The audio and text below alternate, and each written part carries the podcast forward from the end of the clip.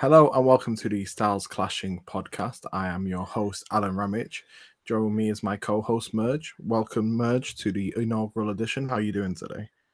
I'm doing great, man. Uh, wrestling's in a great spot, and I'm just excited to talk about some wrestling, not sports entertainment.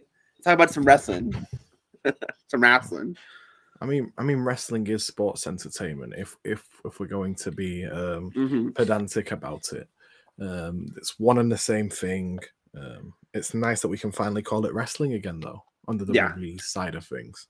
That is true. So we'll, we'll just give everyone a bit of background. Um, most people who are listening to this will probably know us from Twitter and at NBA slash NFL slash um, wherever whatever sport you see me ranting about on any given day. Um, Merge, I- I'll let you go first because you're the rookie here. Just give us a bit of background on your introduction to wrestling, your favorite wrestler, and what. Yeah. Um, the funny thing is, it's kind of connected to those damn uh, sports. um, yeah, wrestling wasn't really a thing that really caught my eye before. Um, I'm 24 right, 24 right now, and it was a thing that I always knew about, um, but I never fully really understood the appeal. There was even a point where, like, uh, when I was younger, I think I was like nine or ten or whatever, and I went to some kid bir- birthday party that I, I didn't know, but my friend knew, and it was like a John Cena party, or I don't know, I don't remember if it was specifically WWE or if it was just John Cena, but he was just a dickhead. The, the kid, he was a he was a, a shit kid, and I'm like, he, oh, he's a stew because he he liked wrestling and it's fake anyway, which is hilarious looking back on now. Uh, you know, watching what I watch now, but but yeah, it's always a thing that I've I've known about. I've watched some clips here and there on YouTube and everything, but I never really fully got myself into it uh, until I believe it is March of this year. Uh, the Lakers were the Lakers. They were horrible. Uh, I wasn't watching any games, uh, and I just saw around the Royal Rumble time. I saw people talking about it on Twitter, um, and then I asked Alen. I asked you for some matches, and I think the first match that I fully watched it was that Undertaker versus Shawn Michaels at WrestleMania 25, and still one of my favorite matches that I've watched. Uh, then it was CM Punk versus John Cena at Money in the Bank 2011, and from there on out, I just fell in love with it. Uh, I, I think the moment was actually the actual moment where I'm like, okay, like it, it was uh, Daniel Bryan WrestleMania 30.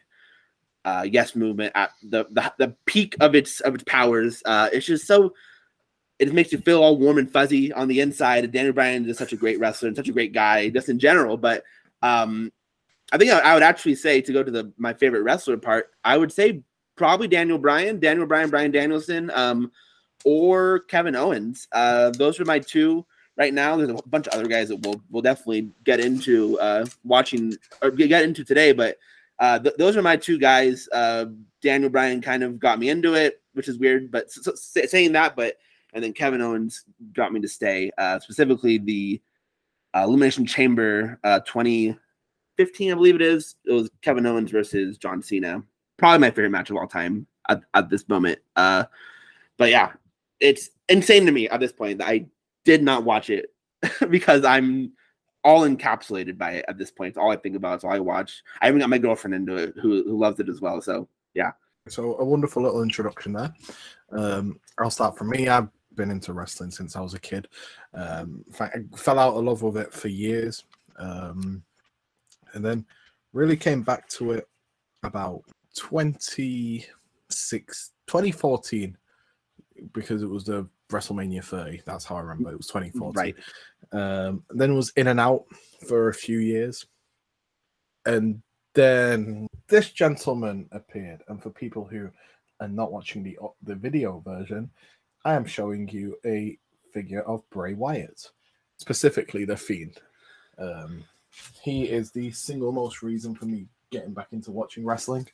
Um, I am still enthralled by the character. I think it's arguably, until Vince ruined it, the most interesting character the movie created in 25 years.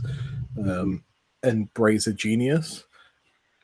Yes. Um, Vince McMahon no longer is, and he's also a horrible human being. So there's that. I don't have to talk about Vince McMahon on this podcast, which is great. Um, Yeah.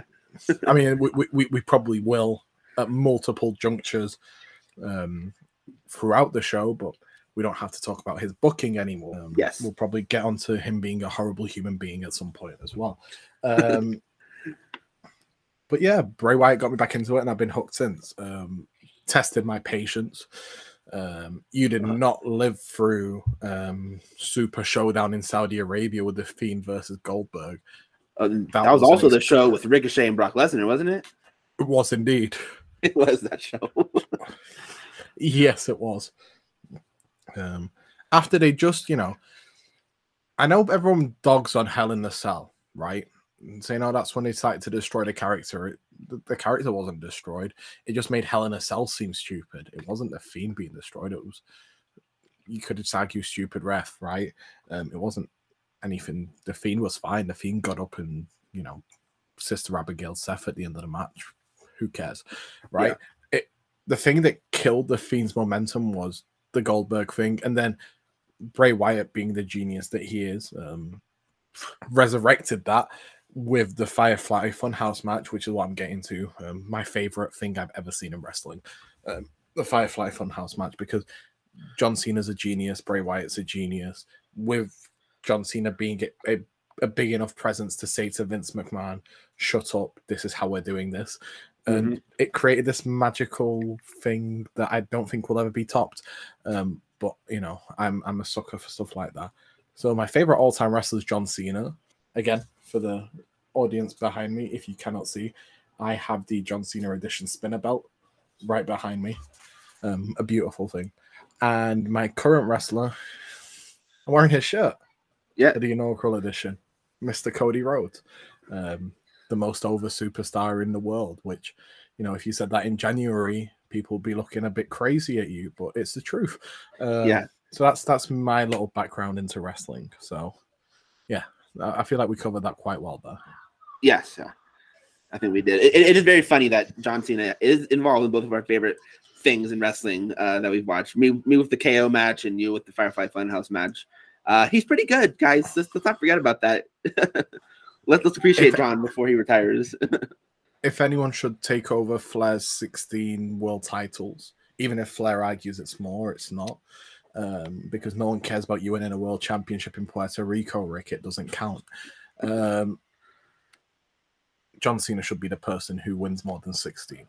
Like, Yes. let's be real. He- he should be the only guy to break that. Um, and I feel bad saying that because I love Randy Orton, but it should be John Cena. yeah, it should. You can have you can have you can have Orton get to that point after Cena breaks it, but you can't have anyone but Cena break it first. In my opinion, anyway. He's he's way too valuable to the he he is the one who carried on the business, and without him, I think wrestling would have been dead. especially So- with the Benoit stuff. Right when that Benoit stuff happened, uh, Cena is like the reason they are they say net positive. Yeah. It Cena Cena gets so much shit and warranted from the booking side of things. It was very repetitive, right? But him as a talent, he's top three, top four ever. Mhm. And for anyone to say otherwise is stupid, in my opinion. In ring work, character, um, when he's allowed to be John Cena and not the corny version of John Cena. And then his mic work, when you combine all that, he, he top three of all time, in my opinion. He's so good. Yeah, I, I couldn't have I couldn't have said it better. He's he sh- should be respected as such, and yeah, obviously the booking was bad at certain points, but um, just look at that 2015 run the U.S. title. I think that that is what speaks for itself. 2015 to 2017 uh, was the best John Cena that you've we've ever seen, and which is kind of crazy considering what he did before that. But all stuff with the the U.S. title, all his stuff with AJ Styles uh, was phenomenal. yeah, he's the one. He's. I mean, AJ is incredible, and I think he would have been incredible anyway, right? In the WWE. But without John Cena, he doesn't get to be the AJ Styles that he is right now.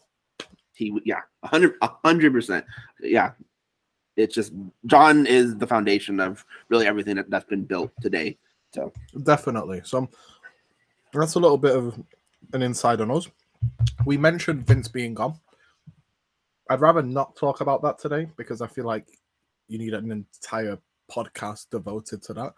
Yeah. And this is already going to be a bit on the longer side. So I'd Yeah. rather avoid talking about Vincent Kennedy McMahon right now.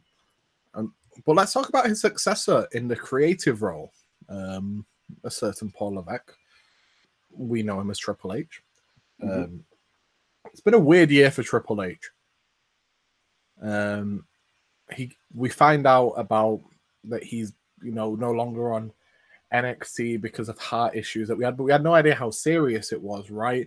Until he did an interview with Stephen A. Smith, which is weird in itself in the lead up to WrestleMania, um, saying that he basically almost died, which is I don't think anyone reported that at the time.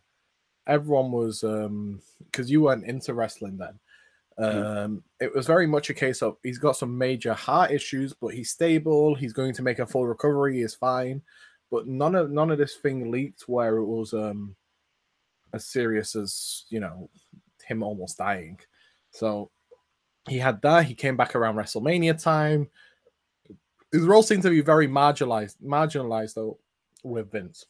Mhm. Um, Especially with Re- Regal being let go of, and a bunch of the inner circle being let go of. Yeah, basically everyone but Shawn, Mhm. which, um, but that's just because it's Shawn Michaels and Vince was never going to get rid of Shawn. Um, I didn't think he was ever going to get rid of Regal, but you know, so we, but we, we, we, we Right. no doubt we'll talk about that. Um, so and then you start hearing murmurings that you know, the allegations came out about Vince. So then he ceded control of, you know, the financial side and the day-to-day running, but he was still in charge of creative. Um, and then the Johnny Ace stuff came, and they fired Johnny Ace. They made Triple H the VP of Talent Relations, Mhm. which you know, I just thought, okay, that's just going to be his role now, um, until Vince is gone. I, I still didn't think that Vince would go. To be honest, I thought it was Mhm. going to be swept under the rug.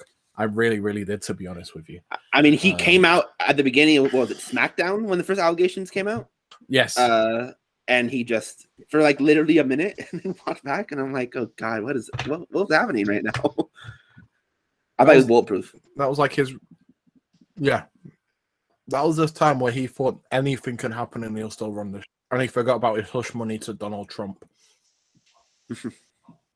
which you know a whole other donald trump being the demise of vince mcmahon is is really interesting and again like i said a whole podcast will probably at no at one point be dedicated to the vince mcmahon fiasco Um, Yeah. and vince mcmahon deserves everything he gets from this point onwards is my take on it. So I'm like I said, I'm not minimizing what's happened. Vince McMahon absolutely deserves everything that's coming to him. Um, I, I- although I don't think anything more will come from it, apart from he'll probably be made to pay the money that he. Yeah, he's not going to jail or anything. He's just No. too He's rich. yeah, and he's the majority shareholder still, so Yeah. he, can do whatever he wants. But he'll just he'll probably just be forced to pay the money back that he spent. Yeah, Um, which which sucks, right? But it's what's going to happen. The likelihood of it, right? He, he's way Right. too connected in, in the world of Washington D.C. for anything else to happen. I mean, he literally. I mean, the Trump thing. Exactly. so I mean, he's he's gonna be he's gonna be like he's not going to jail. He'll have to pay whatever. But it's just uh, the the things themselves. They obviously were horrible, but I think I mean, obviously coming out of it. I I think everyone's coming out way better from it. Obviously, when we'll, we'll talk about at least from a creative and a, and really from a business side as well. I think there everyone's coming out a lot cleaner and a lot more uh, a lot more positive momentum. yeah, and so we we hear that Vince is retiring, and then the initial reports that Bruce Pritchard was taking over the creative side. And I was like thinking, okay, this is like a retirement where Vince has to retire, but he's still running things behind the scenes. Seeing as Bruce Pritchard's still the number one guy. Um, and then we hear that Triple H has took taken over control. And that was the first time I've been excited about it, basically since WrestleMania. Yeah. I don't know how you feel, but Well, I mean, there there were some good matches in between, obviously, and we'll we'll talk a little about Cody, I think, and uh, but there were some really good moments. The Cody stuff it was great. The Bianca stuff, I think, was really good. Uh, I really liked what, what was going on with with you know the Usos and all that with RK Bro. But in terms of just like, oh, th- this is a really positive direction. Look, at how they're they're booking these people. It, it wasn't. It was just like the wrestlers were just overperforming. Are they performing Yes. as as good as they they are? And they they were just making the the ship booking look incredible because they're just the WWE has the best collection of talent of any promotion. So it was just That's being saved. By. You cannot say that on the internet wrestling community. That's yeah, that that's that's true. Um, but it was just the talent being the talent, uh, and being as good, as good as good as they are. There's a lot of people in there, but in terms of like long term, like booking and long term people getting pushed correctly, there's no way uh, I was positive about the way that uh, Kevin Owens was going, the way uh, Sami Zayn. Again, Sami is, is just doing what Sami does best, and he makes everything look like gold. Uh, Same And- with Kevin Owens, to be fair. same with Kevin, yes, Kevin as well. The whole, I mean, they Stone Cold and Johnny Knoxville, two of the best matches of that weekend, and no one expected it to to do that. It was just it was because of them. Yeah, two of the best Um, four matches on the card. Yeah, pretty much. Uh, and uh, and we'll talk about like people who are returning, but uh, all these people coming back would not have happened. I, I'm not even sure if a Johnny Gargano comes back if Vince is still there because there's reports now that he is interested because Hunter is in charge. So no, nothing would have been like overwhelmingly positive long term. There would have been very good moments every week, which there always is because again, best talent in the world. Um, so uh, the Vince being gone and Hunter taking over and all these very simple but very impactful changes being made uh, makes the future is is insanely bright for um for the WWE right now. Yeah, and yeah, essentially. Yeah. I think I think talent have a lot more free reign in a good way, not in a bad way. Mhm. Uh, I think AEW sometimes has too much free reign in a bad way. And again, this isn't an AEW bashing thing. It's just, you know, apparently sometimes you can't call out AEW for what they do bad and WWE for what they do good, or you know, you, can't be objective, I guess. Um, but you can tell with people like Ronda that she's not got a script in front of her anymore. And she's automatically a billion times better when she doesn't sound robotic. Right? She's like Right. she's like she's like one of the most like did you hear the reaction on Friday evening for Ronda? It was insane. Yeah, Like yeah. I mean, was- when has Ronda gotten that reaction? I mean, since she came in, like from the, her first like few months in WWE. Yeah. first run. Like, so just a little like like Shayna Baszler in the space of 10 days. Going from a laughing stock to oh Queen Spades. that's Shayna Baszler. Yeah, So it's it's amazing what happens. It's very subtle things, but it's stuff that I don't know why it took so long. I I Vince doesn't like wrestling, and No. he he he treats it as a dirty word and like a, a negative connotation. Uh, and how many match of the year contenders have we gotten over the last three weeks? I can think of like two off the top of my head, uh, with that Shinsuke Gunther match and that Fatal Five Way.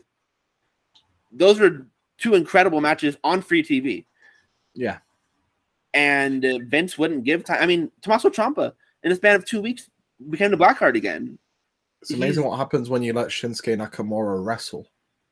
Yeah, exactly. And putting him with a guy like Gunther who fits that style really well. The the stiff kicks and the stiff like everything. It, it's the, the you know the King of Strong style. Put him with a big giant dude. Who would have thought? Who would have thought Shinsuke would work, out well with that? I mean, Uh, you know, maybe John Cena would have fought it. Yeah. Have you, have you watched John Cena Shinsuke yet? Um, I I haven't watched Cena Shin- Shinsuke. Wasn't that a Survivor Series thing? No, it was a Oh, SmackDown it? thing. Oh, geez, no, I'm I'm working through it still, but I'll, I'll get it at some point. But It might be the best SmackDown match ever. It only lasted like 12 minutes, but insane. yeah, I mean, I mean, it's it's just and that like, was when so there was a match between Cena and Shinsuke to face Jinder at SummerSlam, just for Okay. background. And everyone thought that Cena was going to go over, right? Because it's John it's Cena. Cena. And yeah. Shinsuke beats him clean. and they basically just let him go at it for 12 minutes on SmackDown, like a pay per view level go at it. It was insane. It's crazy what, what we can do when a guy can a, a new guy wins clean. Um, And so that was before Shinsuke won the Rumble. yeah, It was when he just got called up to main. It was at its hottest. Yeah. How they never pulled the trigger on him against Jinder is insane. Um, I feel sorry for Jinder because it's not his fault, right? no, You know, and he seems like a good dude who works really hard, but he Yeah, shouldn't have eh, been in that position. the only reason he was in that position was, uh, frankly, the color of his skin. They wanted to get the Indian market. Yeah. That's which you know and that's the thing that vince that pissed me off with vince as well instead of treating these people of color or people of different cultures or backgrounds attractions or special events treat them as wrestlers man I people mean, buy what a lot more Gunther. Look what happened with Gunther. It's not. Look It's, what happened with kofi yeah, that such a beautifully organic story yeah. I mean, there's there are mo- Daniel Bryan. Go back to that.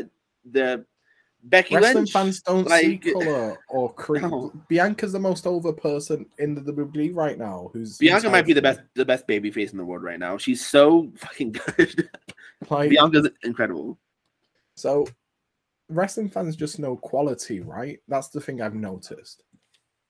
And like we'll, we'll obviously touch on Roman because Roman's the biggest star in the in the world right now of wrestling. Yeah. Um it's amazing what happens when Vince didn't listen to the fans. He he thought that he probably made this up. But fans were asking for this presentation of Roman for the longest time because it makes the most sense. You He was never gonna Samoan be dude. he was never going to be a John Cena white meat baby face. It was just it's you can't. John Cena is one of one. He is John Cena. There's only a, a, a select few who can pull that off on a consistent basis, and it's and you're you're getting into like the Hulk Hogan's, the Stone Cold Steve Austin's of the world, The the, John Cena's. The John Cena, yeah, yeah.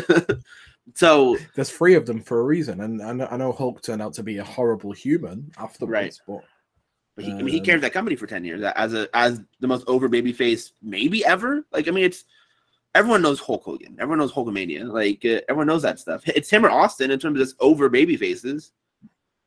yeah, So it's just people are getting more time to actually wrestle. We, we have more new matches. I don't think we've gotten a rematch. I think I think we're gonna get our, like our first rematch of the Triple H era next week, and it's Corbin versus Ricochet. First time in eight shows. I mean, that's that's kind of unheard of. For how many times have we seen the Street Profits and the Usos, some iteration of those those those four men fight over the, like the the months leading up to SummerSlam? and it's not like Triple H has got rid of promos either. He hasn't. we we might have saw the best promo, promo. of the year with that Drew KO promo. Yeah, it was incredible. Talk about another match of the year candidate on free TV. If that was a clean finish, my it might have been my, my match like up there with the Cody match, honestly. If it was Yeah. a clean finish, So because they're, they're both so incredibly good. Um, so yeah, it, it's it's and like we've been saying, it's not small changes. It, uh, it's not big changes. It's little changes to make people look better. Like even like um Mustafa Ali and Cedric Alexander getting a tag match and getting time. Those those are two really talented guys, and you should use them as such. Make them a tag team. The tag team division is is still like you need more more names in there. Like it's it's not that hard, and Triple H is showing that it really isn't that hard, and it makes every episode of the of the weekly shows not feel like a slog anymore. Raw maybe it's a little bit, but even even Raw like they've they figured out how to accelerate like keep your attention on it for the most for the most part. So yeah, like just make more like just extend the wrestling matches instead of having five minute matches, have fifteen minute matches. It just Styles and, and and Bobby Lashley, AJ and Ciampa, Ciampa and Lashley. Like You have all these incredible wrestlers, just let them wrestle. mhm. So yeah, it, it, it's been a lot of fun um, building and uh, we we haven't even scratched the surface in terms of how big this could get, especially when we'll talk about returns uh, later uh, with some of the names that have been talked of. Uh, it's going to be by like Survivor Series. We, we can be seeing a whole different landscape of, of talent. But the thing I like is it's not been returns just for the sake of returns, right? Oh yeah, It's been Yeah. people returning impactfully. And what we've not had that many actually return, have we? We've had what? Hit Row, Bayley's group, Hit Row. Loomis, Dakota Kai, um, and Karrion Kross and Scarlett. Yeah, like there's not been that many. and even the ones who have like Kross is the biggest name there, I think, uh, returning. Uh, If you don't count Bayley, but obviously Bayley was always going to return. right, ba- Bailey was coming back. at- She probably would have been there by herself at SummerSlam instead of those three together. Uh, but like Loomis, people don't really know Loomis. Eh, I No. mean, they, they they do and they and they don't. But Hit Row got what a month on the main roster. They they were formed a little over a year ago in NXT. So like which they made were, no sense anyway. Yeah. I mean, and, and they immediately got rid of B Fab pretty quickly after they got called up. And then, I mean, again, which made no sense. it, it, it's like it's like Karrion getting called up without Scarlett. Like it, like why not transfer over the same presentation? I can't wait for Karrion's first full entrance. They keep teasing it, but I, I, I cannot wait for in a full house, a full packed house, and seeing that full entrance. It, it's going to be a special thing to witness. Because say what you want about Carrion in the in the ring, and, and I, I think he's fine. He's good. He's, I think you, you just put him in more physical matches. I think he, he'll thrive more in that. But the presentation, the intro, introduction, the the whole Scarlett as the manager is incredible. Like it just makes them feel like a big deal. If only they were vaccinated. Yeah, yeah, exactly. If only they're vaccinated, but and, and then there's, I mean, other small stuff too. Like people gain their their gimmicks back, their names back. I mean, uh, Gar, uh, Umberto Carrillo and Angel Garza, they're going to be their full names now. Um, there's there's talk about Doudrop uh, reverting. I'm guessing she'll go back to Piper Niven if she, if she does change the name. Uh, Dominic Di- Dijakovic might be coming back, which again, how did Vince mess that one up? He's like a perfect Vince guy. Uh, Yeah, made no sense. Like he was like ready-made Vince guy. yeah. So and then like you, we could be seeing call-ups and stuff, which we'll get to, and the draft might be might be around the corner. There's just a lot of after Clash. There's going to be a lot of movement. I feel in terms of like gimmicks and names and people getting like renewed pushes. I, I know we kind of said that after SummerSlam, but I think there was st- there was stuff in the in the tank still with with like storylines that are going to be really good, and the card is shaping up to look really good. But uh, you're going to see a lot feels of different names and gimmicks and stuff. Sorry to interrupt, but it no, feels like even though SummerSlam's obviously a big full pay-per-view and they treat it like a huge deal, Mhm. feels like Clash at the Castle is their autumn's WrestleMania, and after that is coming the big reset of everything. That's what it Yeah. feels like to me, especially with these rumors that the draft's coming up imminently after Clash at the Castle. Um, Yeah, yeah, so that's where I am with it. I think Clash at the Castle will be this great big celebration of okay, this was the Vince era. These are the guys that you know he was pushing this entire time. From the show after, we are going bigger and better, and this is the you know it's a Triple H model now anyway. Yeah. right? you can already see the changes. I think that's when the change will be in full effect from there on in. I, I I fully agree, and I and I think Clash itself could end up being uh, there's there's this could be the best pay per view of the year. I feel P- sorry, premium live event of, of of the year. Um, it, it it there's a lot of potential that outside of the and, and you know we'll, we'll go through the, the storylines right now, but there's some huge matchups that isn't just Drew uh, Roman. There's a couple of potential match of the year contenders on that card outside of Drew Roman. So Yes, definitely, definitely, definitely. And when you look at Raw, for example, what did the, the, the Raw ti- title women's line at Clash at the Castle, but it doesn't need to be because Bianca's in a really good storyline right now. Yeah.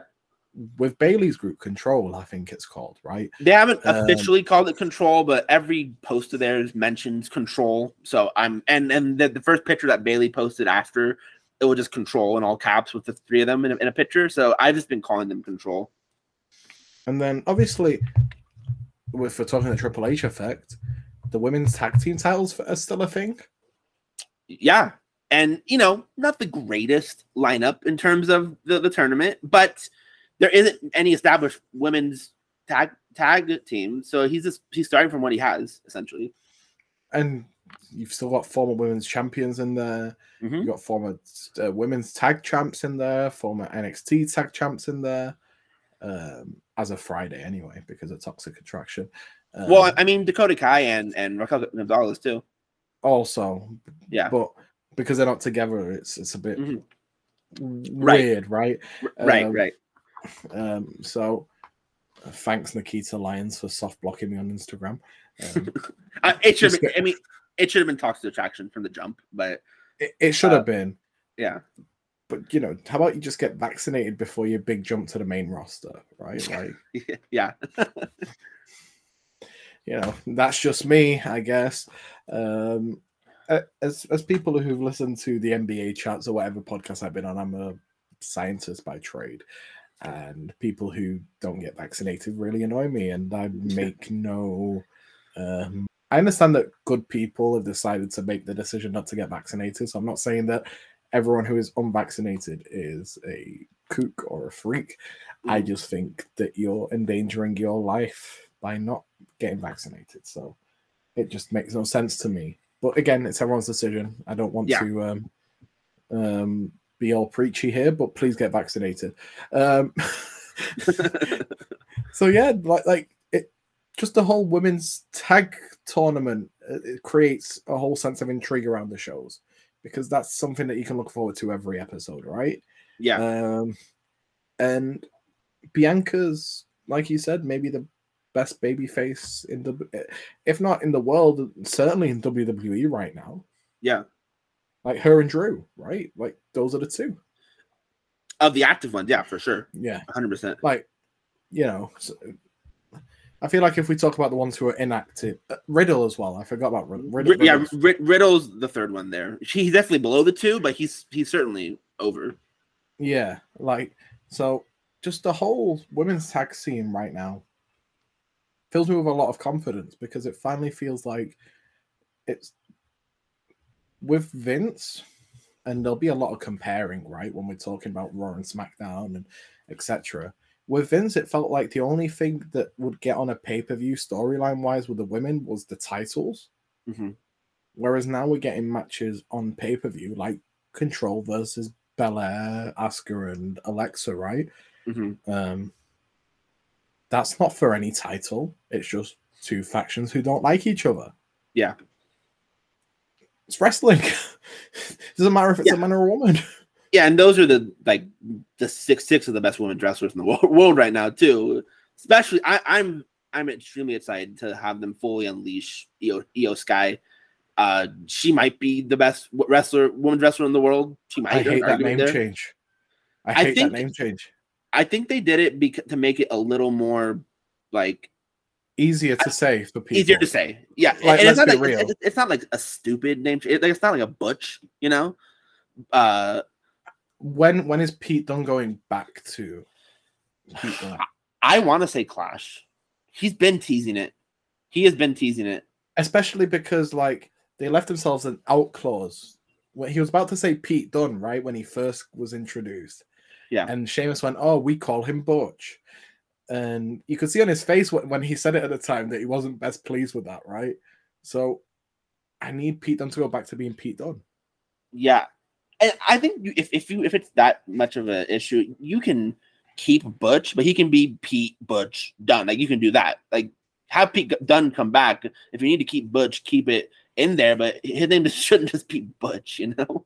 But uh, I think there could be something with them him them coming out with Sheamus uh, Mhm. against Gunther, and obviously we know the the Gunther uh, Pete Dunne uh, history there.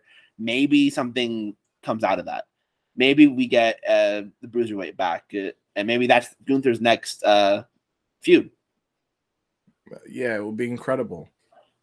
Pete Dunne versus Walter. Yeah. I mean Gunther, right? But Walter, Pete Dunne. yeah, we all know him as Walter. right. speaking of, obviously we'll get to Gunther when we talk about SmackDown, right? Yeah. How insane was it that after the July 4th edition of Raw, Vince wanted to completely bury Walter? Vince sees foreigners as people who should be getting heat of, oh, America bad, you know, sort of sort of thing. I guess he wanted a big, like a lot of heat on him. I, I'm assuming after he, because he like destroyed R-Truth, who was wearing Uncle Sam and Uncle Sam. Yeah, costume. that was the whole segment. Which I I hate. I really hate when whenever it's a foreign heel, right? And the, the crowd chants USA. I'm like, who cares, dude?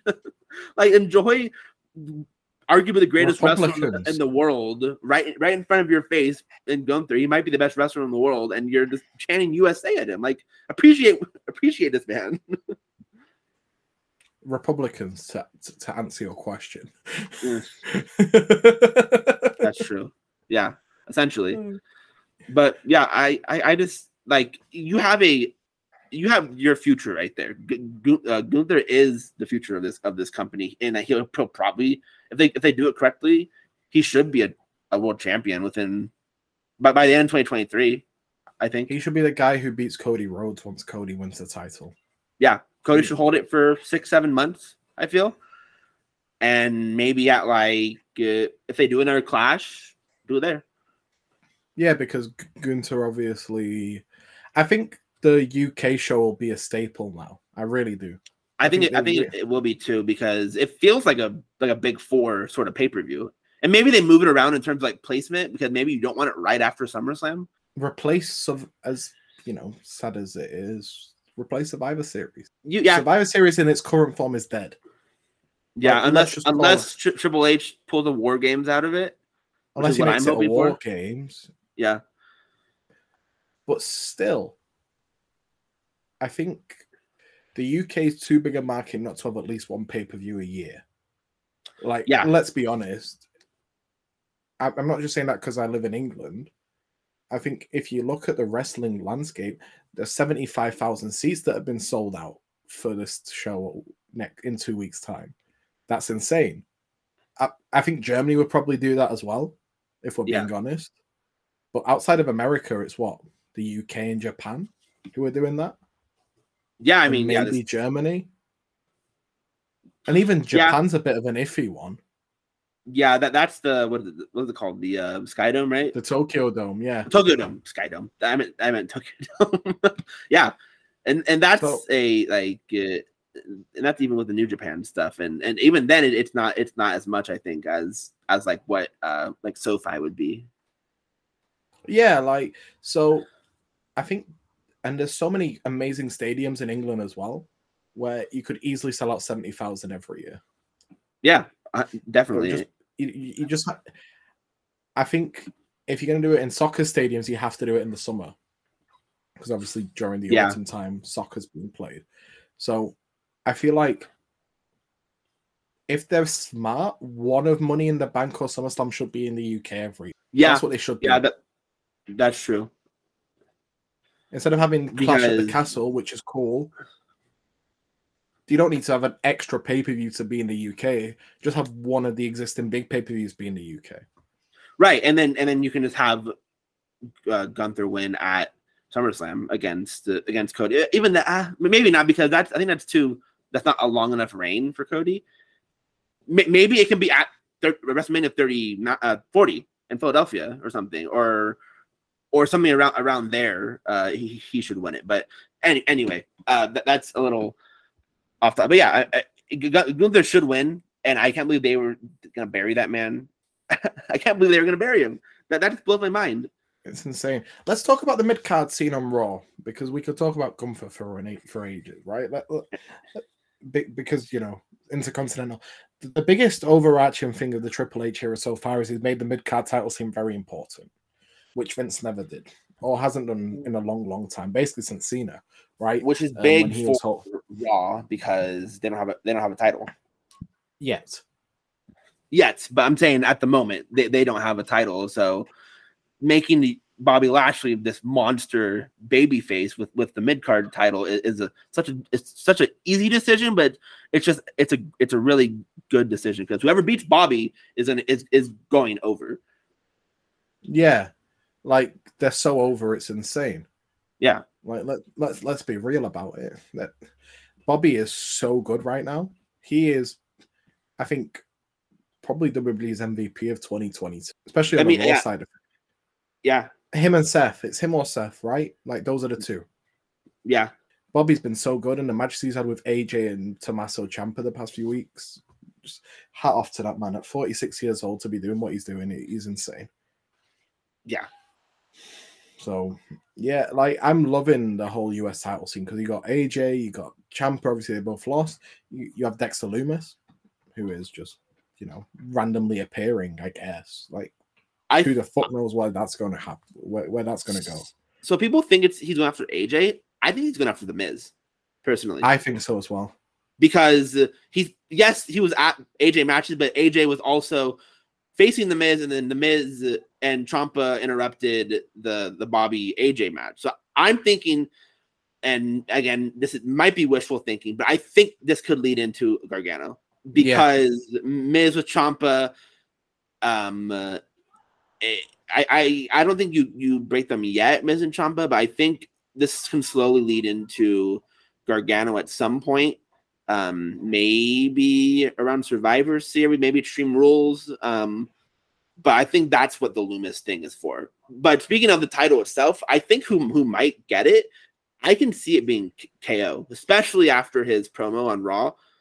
Uh, I think Kevin, especially it's in Toronto this week, uh, Raw. Um, I don't know if he goes over now, but it would it wouldn't surprise me, especially after the, the promo, and especially with everything tied into Sami and and the bloodline and all that. Uh, I think we could see it's it's crazy that he hasn't had a title in five years. So I think we, we see one see him with some title soon within the next couple months. I feel. Yeah, it's KO. It's amazing what happens, right, when you just let KO be KO. Like yeah. the presentation of Kevin Owens changed in the space of like two minutes. It it changed in one Ezekiel powerbomb. Yeah, that's that's what the two minutes was. It was it was, yeah. it was great. So we touched on the mid card scene. Very very strong on Raw at the moment. Really really really well done. It's amazing what happens when you let some of the best wrestlers ever just wrestle. Yeah. Um, for 20 25 minutes on a three hour show. Like who would yeah. have thought? Right? Let's talk about Judgment Day. I am not the biggest Dominic Mysterio. Ray and Edge are great, and they're obviously carrying this feud with the Judgment. Finn Balor's wonderful. You can tell the presentation of Finn's already changed. It's he's gone back to being Prince Balor to what he was in his last run in NXT. Mm-hmm. Um, after he got demoted from the main roster back to NXT. That was after the Fiend got him too. Yeah. Uh, which I think he needed, though. To be fair, I think he needed that yes. reset. Um, and again, they a Triple H guy. Yeah, and that's another thing. He was right there. Like he came back, he was white hot from from NXT. He had a, a really great matches with Kyle O'Reilly, Adam Cole, Pete Dunne. You know, he had feud with Keith Lee and Karrion Kross and all that. He was right there on, on a platter to push him again. He had the the, the he had the momentum, and then they do the whole Demon Balor thing against Roman. yeah, and they bury him again. Uh, but if they're gonna if they if they're gonna make him Demon Balor, he should have beat Roman. Yes, yes, and it wasn't. They, they should have just had him lose lose clean, but without the Demon Balor stuff. I think, uh, and the match was good up until the Demon Balor stuff. So yeah, and anyway, going back to the the Judgment Day stuff, uh, I they they've done a really good job. Triple H done a really good job re like getting more heat onto them. They were pretty heatless after the Edge thing happened, and re- losing Rhea for a couple months hurt as well. Obviously, she's a huge part of that of that group, but uh, I think what this is leading into, Edge faces uh Damian tomorrow uh, on Raw. which is crazy. It's been what 12 years since Edge has wrestled on Raw. I think I saw that somewhere, yeah. which is crazy. Um, in Toronto, it's going to be it should be the main event. Uh, but I think what this is leading to is a Balor Edge match at Clash of the Castle, which makes sense with you know Balor being from Ireland and it being in the area. Obviously, I think he's going to go over Edge at Clash of the Castle. That's what I think happens. I do too. I, think Dominic's going to cost Edge. Edge, yes, that's what I think's going to happen too. And uh, I mean, give Balor a huge win in in the UK, and I think you you have you have a a, a big heel on your hands if if you want to keep the Prince Devitt sort of uh, presentation of him. Yeah, I think I think it really works well for Finn though. I really really do. Yeah, so it, it's obviously not not announced yet, so I'm kind of fantasy booking, but I think they're leading leading to it. I don't know why they wouldn't do it at Clash of the Castle. Like, why would you prolong it? Uh, it would just make a, a lot more sense, especially Finn will get a huge reaction obviously. Oh, yeah. uh, and give him 20, 25 minutes. Face. Yeah, he'll be the baby face for sure. Give him give them 20, 25 minutes. And uh, again, like I said, it, it's shaping up to have a lot of non-Roman Drew matches be potential match matches of the year. And we can lead into another thing here.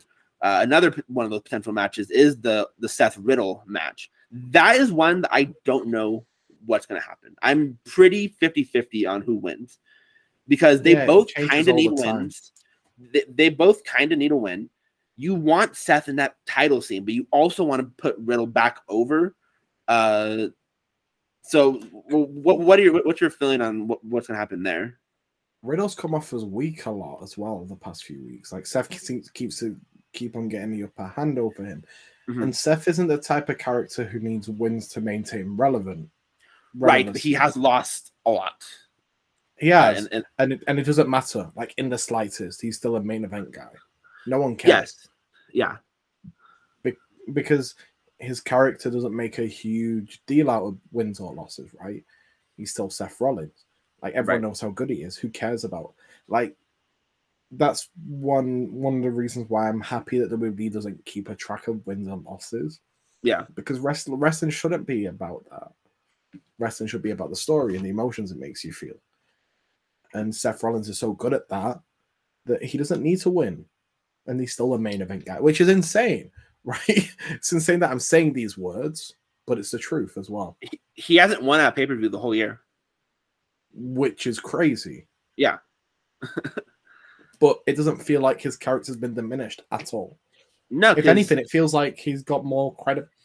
Excuse me, more credibility yeah, that that Cody feud really solidified. I mean, not, not that he wasn't already, obviously, but that Cody feud might be the feud of the year, really on, on whatever end you look at it. Even though Seth lost three, they made you care about, uh, you know, Seth lost two, and then Hell in a Cell was the best match, and he, they made you care about it. Yeah, the injury kind of played into that, but but still, Seth was incredible there, and a lot of people a lot of people are, are giving Cody his rightful credit, but give Seth a whole bunch of credit too, because it it I bet it is not easy to work with someone who has that sort of injury and still it, and still turn out a five star match.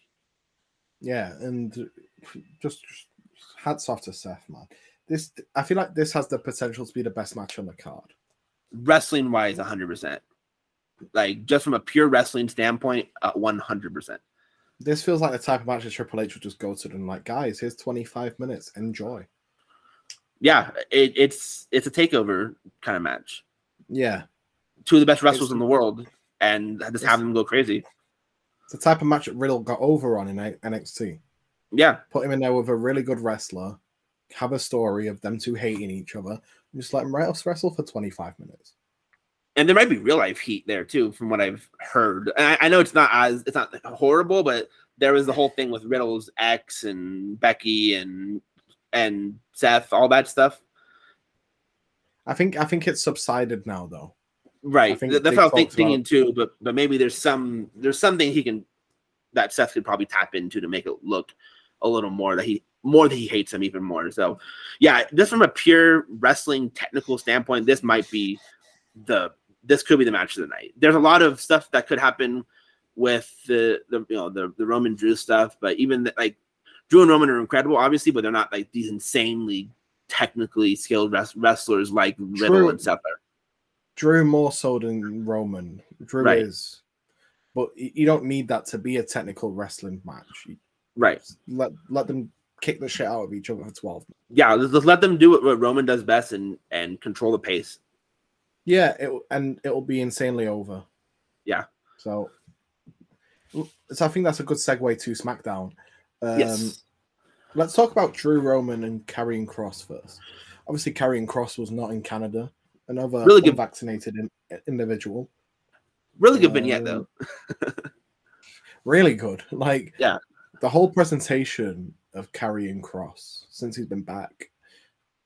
It's been really easy because it's just been what he was in NXT, right? Mhm. Been really easy to understand. But it makes it even more difficult to understand how Vince botched it so much. and it makes me think, does he get involved in the match at Clash at the Castle? Because there's no Yeah, way you're that's- involving him in these vignettes and having him talk about the main event. They're not really acknowledging him, right? When Drew and Roman go at it amongst each other, which makes me think that Karrion will definitely. yeah it, the, the, the question is this like how and like what like he's obviously going for both. It does feel like it's a little more towards drew than it is roman just from words that have been said and there's been more back and forth with drew and uh and Karrion, which it, I, I go back and forth every every day about who i think's going to win that match. I this is the most like uh, i thought roman was going to lose uh lose the title but i still don't want him to lose the universal title. I'm trying to figure out how they can split it because Roman is just so good at being a champion. this Roman is so good at being the champion. Unless you want to do sort of like, and again, fancy booking here, but you could have something like the Fiend cost him the title, not win Or it, Karrion Kross. or Karrion, it, it, the Fiend or Karrion, whatever, have him cost him the title, and it starts a kind of descent of like like madness. Have him lose again, and then have him start like have the bloodline question him, have him start like lashing out at the Usos. That's when he introduced The Rock. Yes. That's what I'm. That's kind of how I see if if The Rock does happen. I think Survivor Series might be a good aiming point in terms of when he comes because he's always at Survivor Series. Yeah, he is. So maybe that's when you start doing. Maybe you, you sort of have Roman start descending uh into madness because again he's so good at, at this character. Maybe that that's how you you sort of start that whole Rock feud, and maybe it, it even boils back up the the Jay Uso stuff. Maybe you have another appearance of main event Jay. Uh, maybe you have maybe he gets put over uh by by beating Roman. Like there's a lot of intrigue in in this, and that, that could lead into you know eight months from now. Yeah, like I'm really intrigued as to what direction they go because there's a billion correct directions. Yeah, and I mean, not we haven't even brought up the whole Sami of it yet, too. I love Sami Zayn. Oh my god, what a great guy! That that was the that that whole episode was just let's let's just let Sami be Sami for an hour. let him do what he does best for an hour. In his hometown. in his hometown. And we talked about it to off air too. Um, like, could Sami and Kevin potentially cost Roman the title too? That's another group that could cost Roman the title.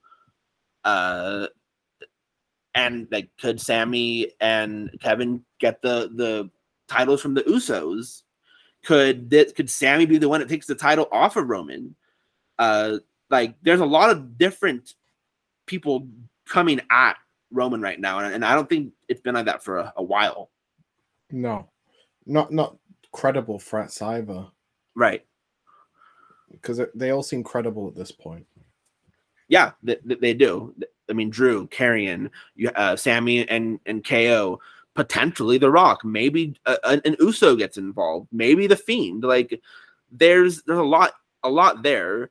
I, I found it interesting uh, during that segment with with Sami and uh, Roman that when Sami was like complaining about Jay to Roman, Roman agreed.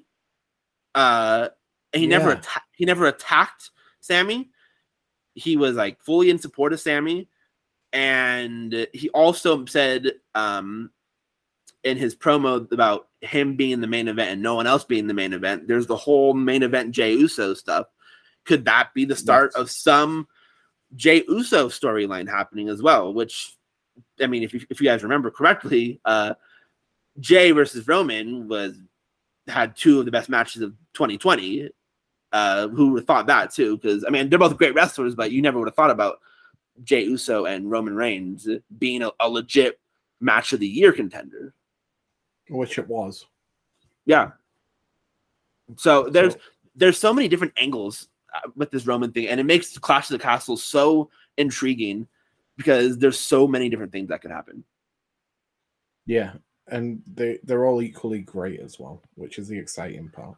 Yeah, So obviously we're not going to get into predictions here for Clash of the Castle because Mhm. we're still a few shows off. Um, we talked about the women's tag scene, um, so we don't really need to talk about it more. Toxic Attraction one, I feel like Right. we, we all expected that. Um, Yeah. Let's talk about we talked about Ronda, Shayna, and Liv a little bit. WWE could go one or two ways here. They could either have Shayna destroy Liv, Mhm. right, and set up Ronda Shayna, which is a possibility for the title. Yeah. Or they could have Liv go over on Sh- Shayna, um, and then Ronda and Shayna feud without the title, which I'd be perfectly fine with, because then you book Liv to look strong. So, what way do you think they'll go? Because I'm leaning more towards Liv keeping the title at this point. I actually think it could be Shayna. Uh, I'm leaning more Shayna winning because maybe I'm I'm getting worked a little bit, but I don't know. There's something that that's off right now with Liv being the champion. Uh, and I mean, she's. I think that one show where she was getting booed was kind of a blip in the radar. It wasn't really, it wasn't really what fully how people think of her. I think that was just that. I forgot where they were, but wherever they were, um, because I mean, Toronto, I mean, Montreal, they didn't, they didn't really. The you tapped out chance didn't happen. They they Yes. cheered her decently well, not as big as her pops have been, like kind of like when she won Money in the Bank and when she cashed in and everything, but it it's just there's something weird with it, and maybe it's just the way that Ronda thing was booked. I just I just I didn't love the whole that she tapped out and the, the shoulders were down, whatever. I don't really love that finish, but I think I'm leaning more Shayna just because I know Shayna is a huge uh Triple H favorite. And uh, you know, she was the most dominant, well, second most dominant women's champion in NXT history outside of Asuka. Um so I think and I think you could rebuild Liv still, but it would have to be away from Ronda and Shayna. Uh Yes. so I, I think either I think I'm fine either way because I think giving Liv a strong win, not like a win where she's like on the ropes for 90% of it and then she just catches a cheap roll up or something like that. If she's gonna win, she needs to win decidedly. Um, maybe you can have some distraction from Ronda, but Mhm. it shouldn't be like she should not get involved in the actual ring or do something to be like, oh, Ronda's the reason again why why Liv won. Uh, Yes. if Liv's gonna go over, it needs to be a definitive clean or as, as clean as you can get uh victory. But I, Yeah. I'm still but I'm still leaning Shayna just because I think it would be easier to build uh Liv back up than it would be to have Shayna lose. Uh But you, the only way you have Shayna lose is Ronda shenanigans. th- that's true. Uh but but again, that, that's what I mean. Like I think it would make Liv look weak again if it was a a huge Ronda interference. I think you make it a competitive match, and then you have Ronda distract Shayna. hmm And then And Liv then hits, hits with the Oblivion or something. Yeah, I can see that, and I think that it does put over, uh, it does put over Liv more, and it does set up that Shayna Shayna Ronda feud. that you can do, and then you can start something else with Liv. Uh, whatever it is, Liv needs to be away from those two. I I, I think. Yes.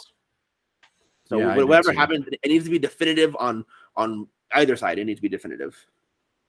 Yeah, I agree. Uh, do you want to move on to the tag scene? We talked about Gunther. Yeah. Um, well, yeah, we'll, we'll mention it just in passing. It we are getting Gunther versus Sheamus at Clash of the Castle. That is another match of the of the, the night contender. Sheamus is gonna look like a tomato by the end of it. Uh, he's gonna look so red. and those chops will be so loud. My God, he is the whitest man in WWE. He's gonna look. It's gonna be so red. Do you think that's the reason they picked him in that spot? In I where yeah. Walter made his name. yeah, I I- think that's why they picked I mean, him. And Sheamus is also two of the Irish, stiffest- which helps. Well, right, and it they're two of the stiffest workers in in the company. So I think that just it, it just it just makes it makes a whole bunch of sense. Gun, Gun, or we'll talk about Gunther more like during the predictions for the show in the next couple weeks. But yeah, it, it's it, that should be like twenty minutes of pure just. Oh man, it's gonna be so much so violent. oh man. So, let's talk about the Usos because they were missing in the show, and I don't think it was because of vaccinations. They both have DUIs, Mhm. um, and if I remember correctly, Canada's very strict with stuff like that, and they don't let Americans in if they've Yeah. had trouble with the law. So that's probably one of the reasons why we did not see the Usos on SmackDown. Um, the tag team seems already looking a lot beefier with the Yes. addition of Hit Row, um, just the tag teams that are already there who've been showcased, um, the Viking Raiders and you know the New Day actually feuding properly, Yeah. um, and, and not like bowling or some shit. Whatever the New Day, uh, whatever the Street Profits and Viking Raiders were doing, because that was weird. um, but yeah, so I feel like this, the tag team scene's in a really strong place, and it will only get stronger. yeah, uh, if stuff does happen down the line, that you could add two really, really strong tag teams to it. You can even have like a maximum male, maximum male models. I think Mace and Mansoor, uh, uh, they be. Mace, Mason Mansoor for Yeah. the people like me. Um, I think they, they could be a fun tag team because they're both really, really talented guys, especially Mansoor. Um, Yes, he- he's a really good high flyer. Um, and I know they had him and Ali had a match when they were at Crown Jewel, whatever it was, um, for obvious reasons. But uh, that could be a fun tag team. If you look over at Raw, Cedric and Ali, that could be a tag team that, that you could go with. You still have Alpha Academy. I think you need to build them a little bit more because they're kind of the the jobber like team. 'Cause They, they lose to a lot of they lose to a lot they lose a lot of matches. Uh, hopefully they can build Gable back up uh, and have him be a potential singles push down down the line. Uh, but still, there's and with the potential of a Gargano coming back, maybe you see it a DIY reunion with the potential of a Sami Kevin Owens uh, pairing that could that could maybe take it from the Usos. There's, I mean, when's the last team there were like what ten legit tag teams in the in the division that were built properly. that are built Never. properly? Yeah, never. I can't remember the last time under Vince. So, and we know how Triple H built his tag teams in NXT. It, it was arguably the best tag division in the world, uh, if Yes. not like def- definitively the best tag team in the world. I mean, when you have at, at some point you have a revival, a undisputed era, you have DIY, you had uh, American Alpha, you have the Viking Raiders, you had uh, AOP, you had um ascension at one point you had the broser weights at one point uh i mean mustache mountain there there's just a whole bunch of i mean the street profits were down there Yes. the the um there was just so many just really really really good tag teams that triple h has built and especially if the profits might split up soon he really needs to build build a few more teams before they fully break up i, I think i was kind of surprised Yeah, we didn't see, see them on see them on raw I, I didn't really real, realize it until after, but I think that was just a product of they just had too much stuff going on at the moment. But yeah, so it, it's like yeah, yeah. Uh, and and I don't really know. I mean, maybe they they split up Montez and Angelo, and, and they don't really like break up. It's more of just like a new day situation. I think I'd prefer that honestly. I don't think I don't think they need to break up, and you can just have Montez go on go on a singles run, but you can have Angelo be there as a as a guy to help him. I, don't I don't think either really fully work as a heel. I think I think Montez could be a good heel, but he's much more of a babyface uh, type of personality. I also think the era of you need to split up tag teams to push a single star is dead. You don't Yeah. need to. Yeah, that, that, that's true. Prove that. Yeah, that that's true. And Which never made any sense when they when they split Big E away from the rest of the New Day. yeah, I mean, if you wanted to push, I mean, I guess if you wanted, to I understand to- why, but you didn't have to do it. I think you could have just put them all on Raw, because obviously you, you weren't going to take the, the title off of Roman, but just, just put them on Raw.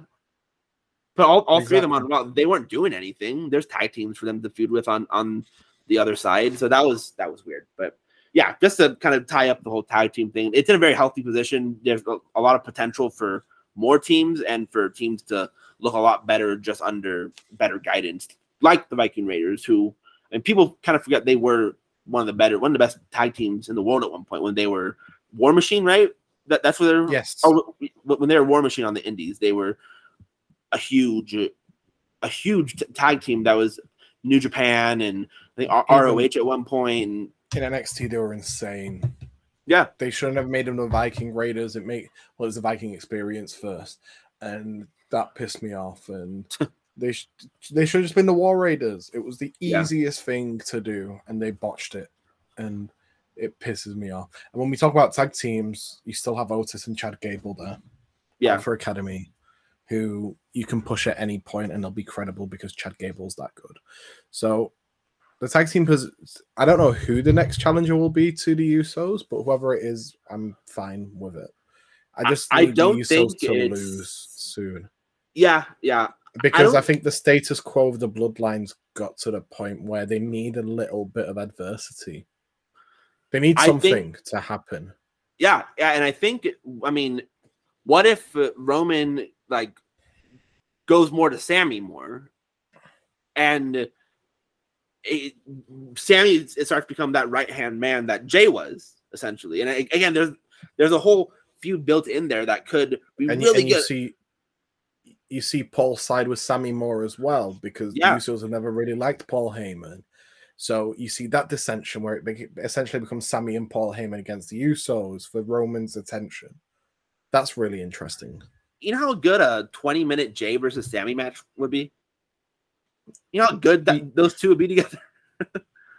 just a singles match. Oh my god, that'd be great. But there, yeah, th- there isn't any anyone I think that that's really built up to them right now. Um, the only one that makes sense is the Sami stuff if he does go with Kevin. But I think I'd rather see the bloodline dissension with Sami involved in it before he goes with Kevin. I think I'd, I think I'd prefer that honestly.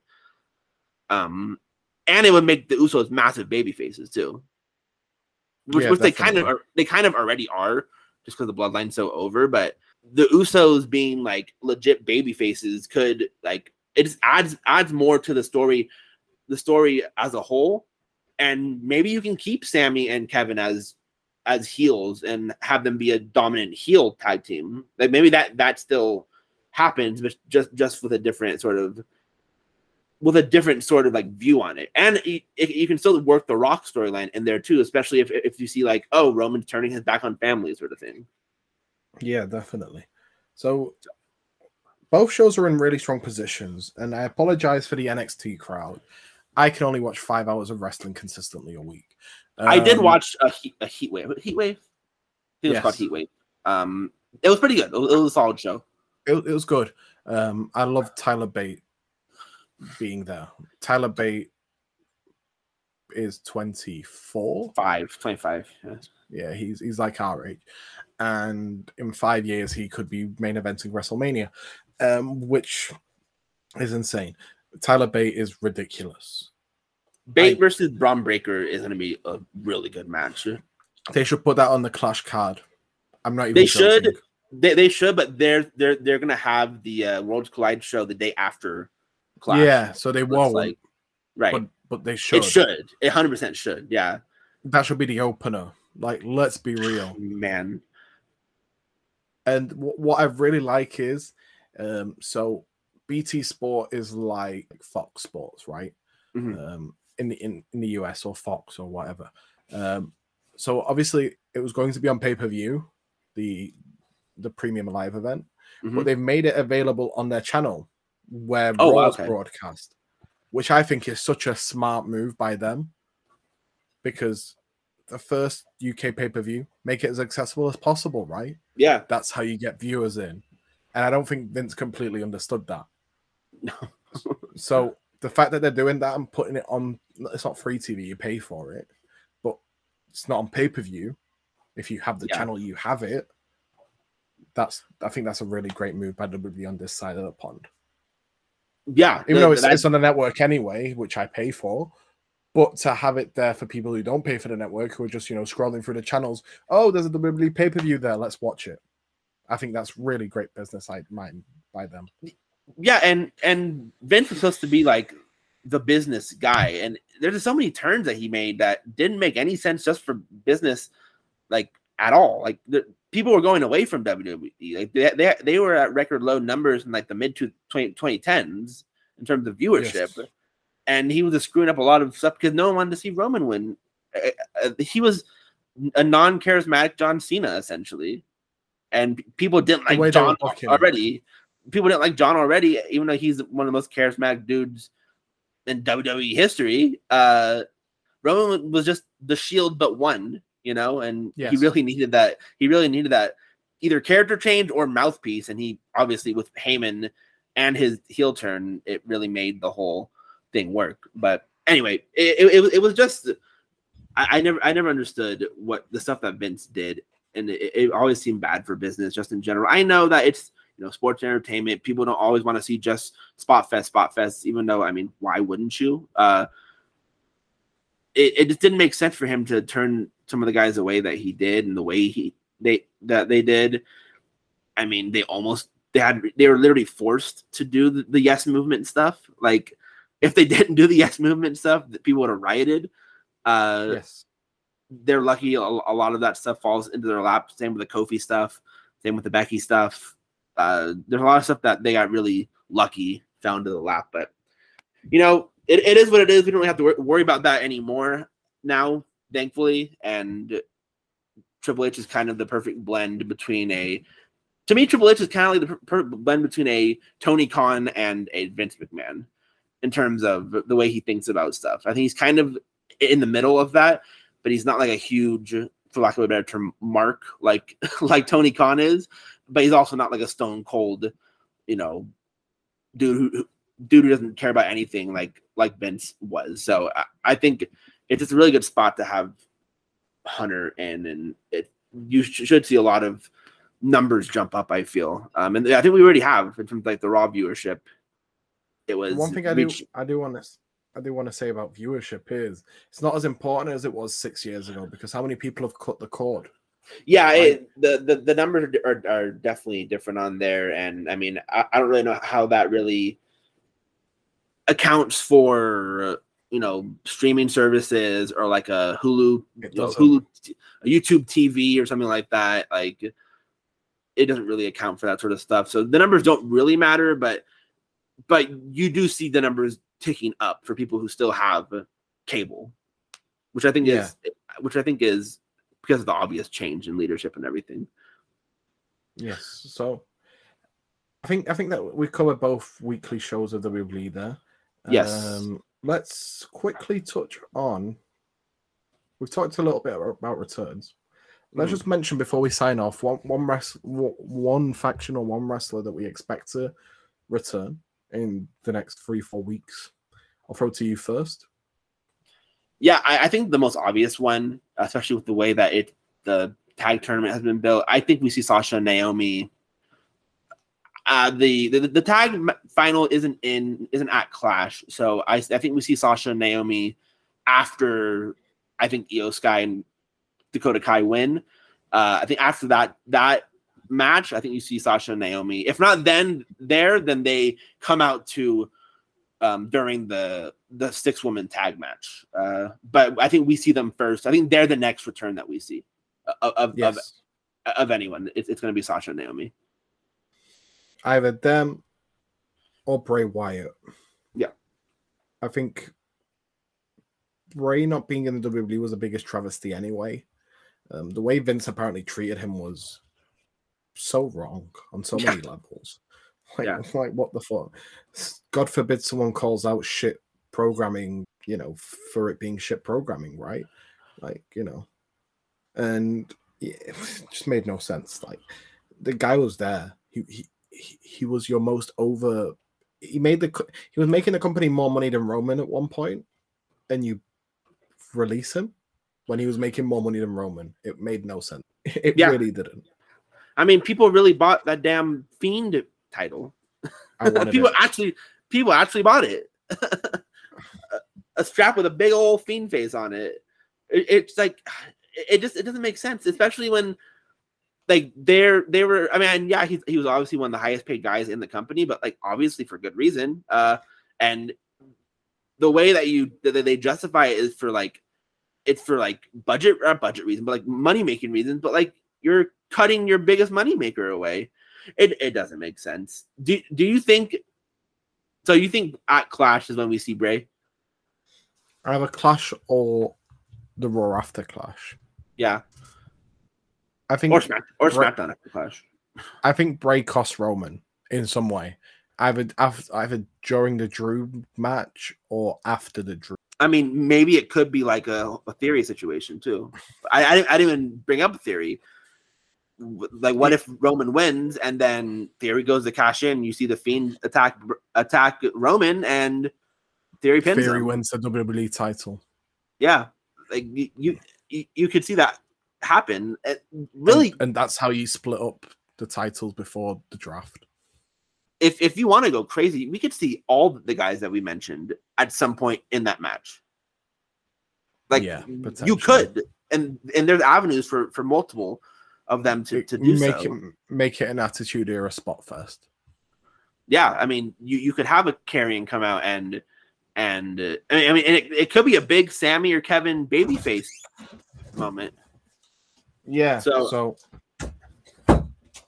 it's it's definitely a um it's definitely an interesting conundrum as to where this could is there one person of like like we we've talked ad nauseum just in the past about Gargano and Bray and Sasha and Naomi. Is there one person just that isn't really talked about that you think will be back in the relative future? Just off the top of your head, maybe maybe Tegan Knox. Tegan is one, but it does look like she's having she has uh there's issues with her um visa. a visa. But that would be is- easily sorted if she was hired by the. WWE. Right, right.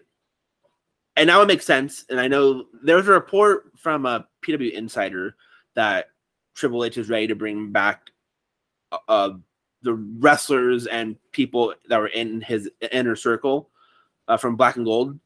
Uh, and to me, that just screams Gargano. Uh, that's, I mean, if they were available, Joe and Regal would be in the Yes. WWE right now.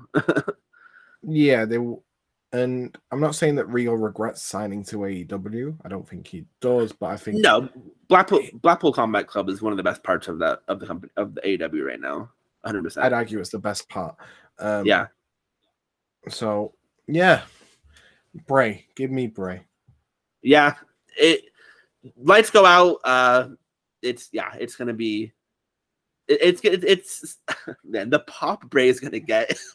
it's gonna be unimaginable. It's it's gonna be ridiculous. Uh, I mean, Yeah, e- every like- time he trends like every day on Twitter. It feels like which is uh, insane for a guy who hasn't been Yeah. part of a wrestling company for over a year. it's a him and Gargano. Every time there's something wrestling related, they're trending. Yes, it's insane. Yeah, but man, fun, fun, fun times ahead. Uh, I'm really looking forward to Clash of the Castle. Maybe even more so than SummerSlam. And I went to SummerSlam. Uh, I'm really looking forward to Clash of the Castle. I think it has the potential to be the best show overall this year. yes, e- even better than WrestleMania. 100. percent There I mean, not that was that was one of the better on there. WrestleManias in recent history, right? Really, really Yeah. good. Really enjoyed both nights. Great spectacle. Um, however, there was certain filler matches that I don't think we'd get with uh, Triple H.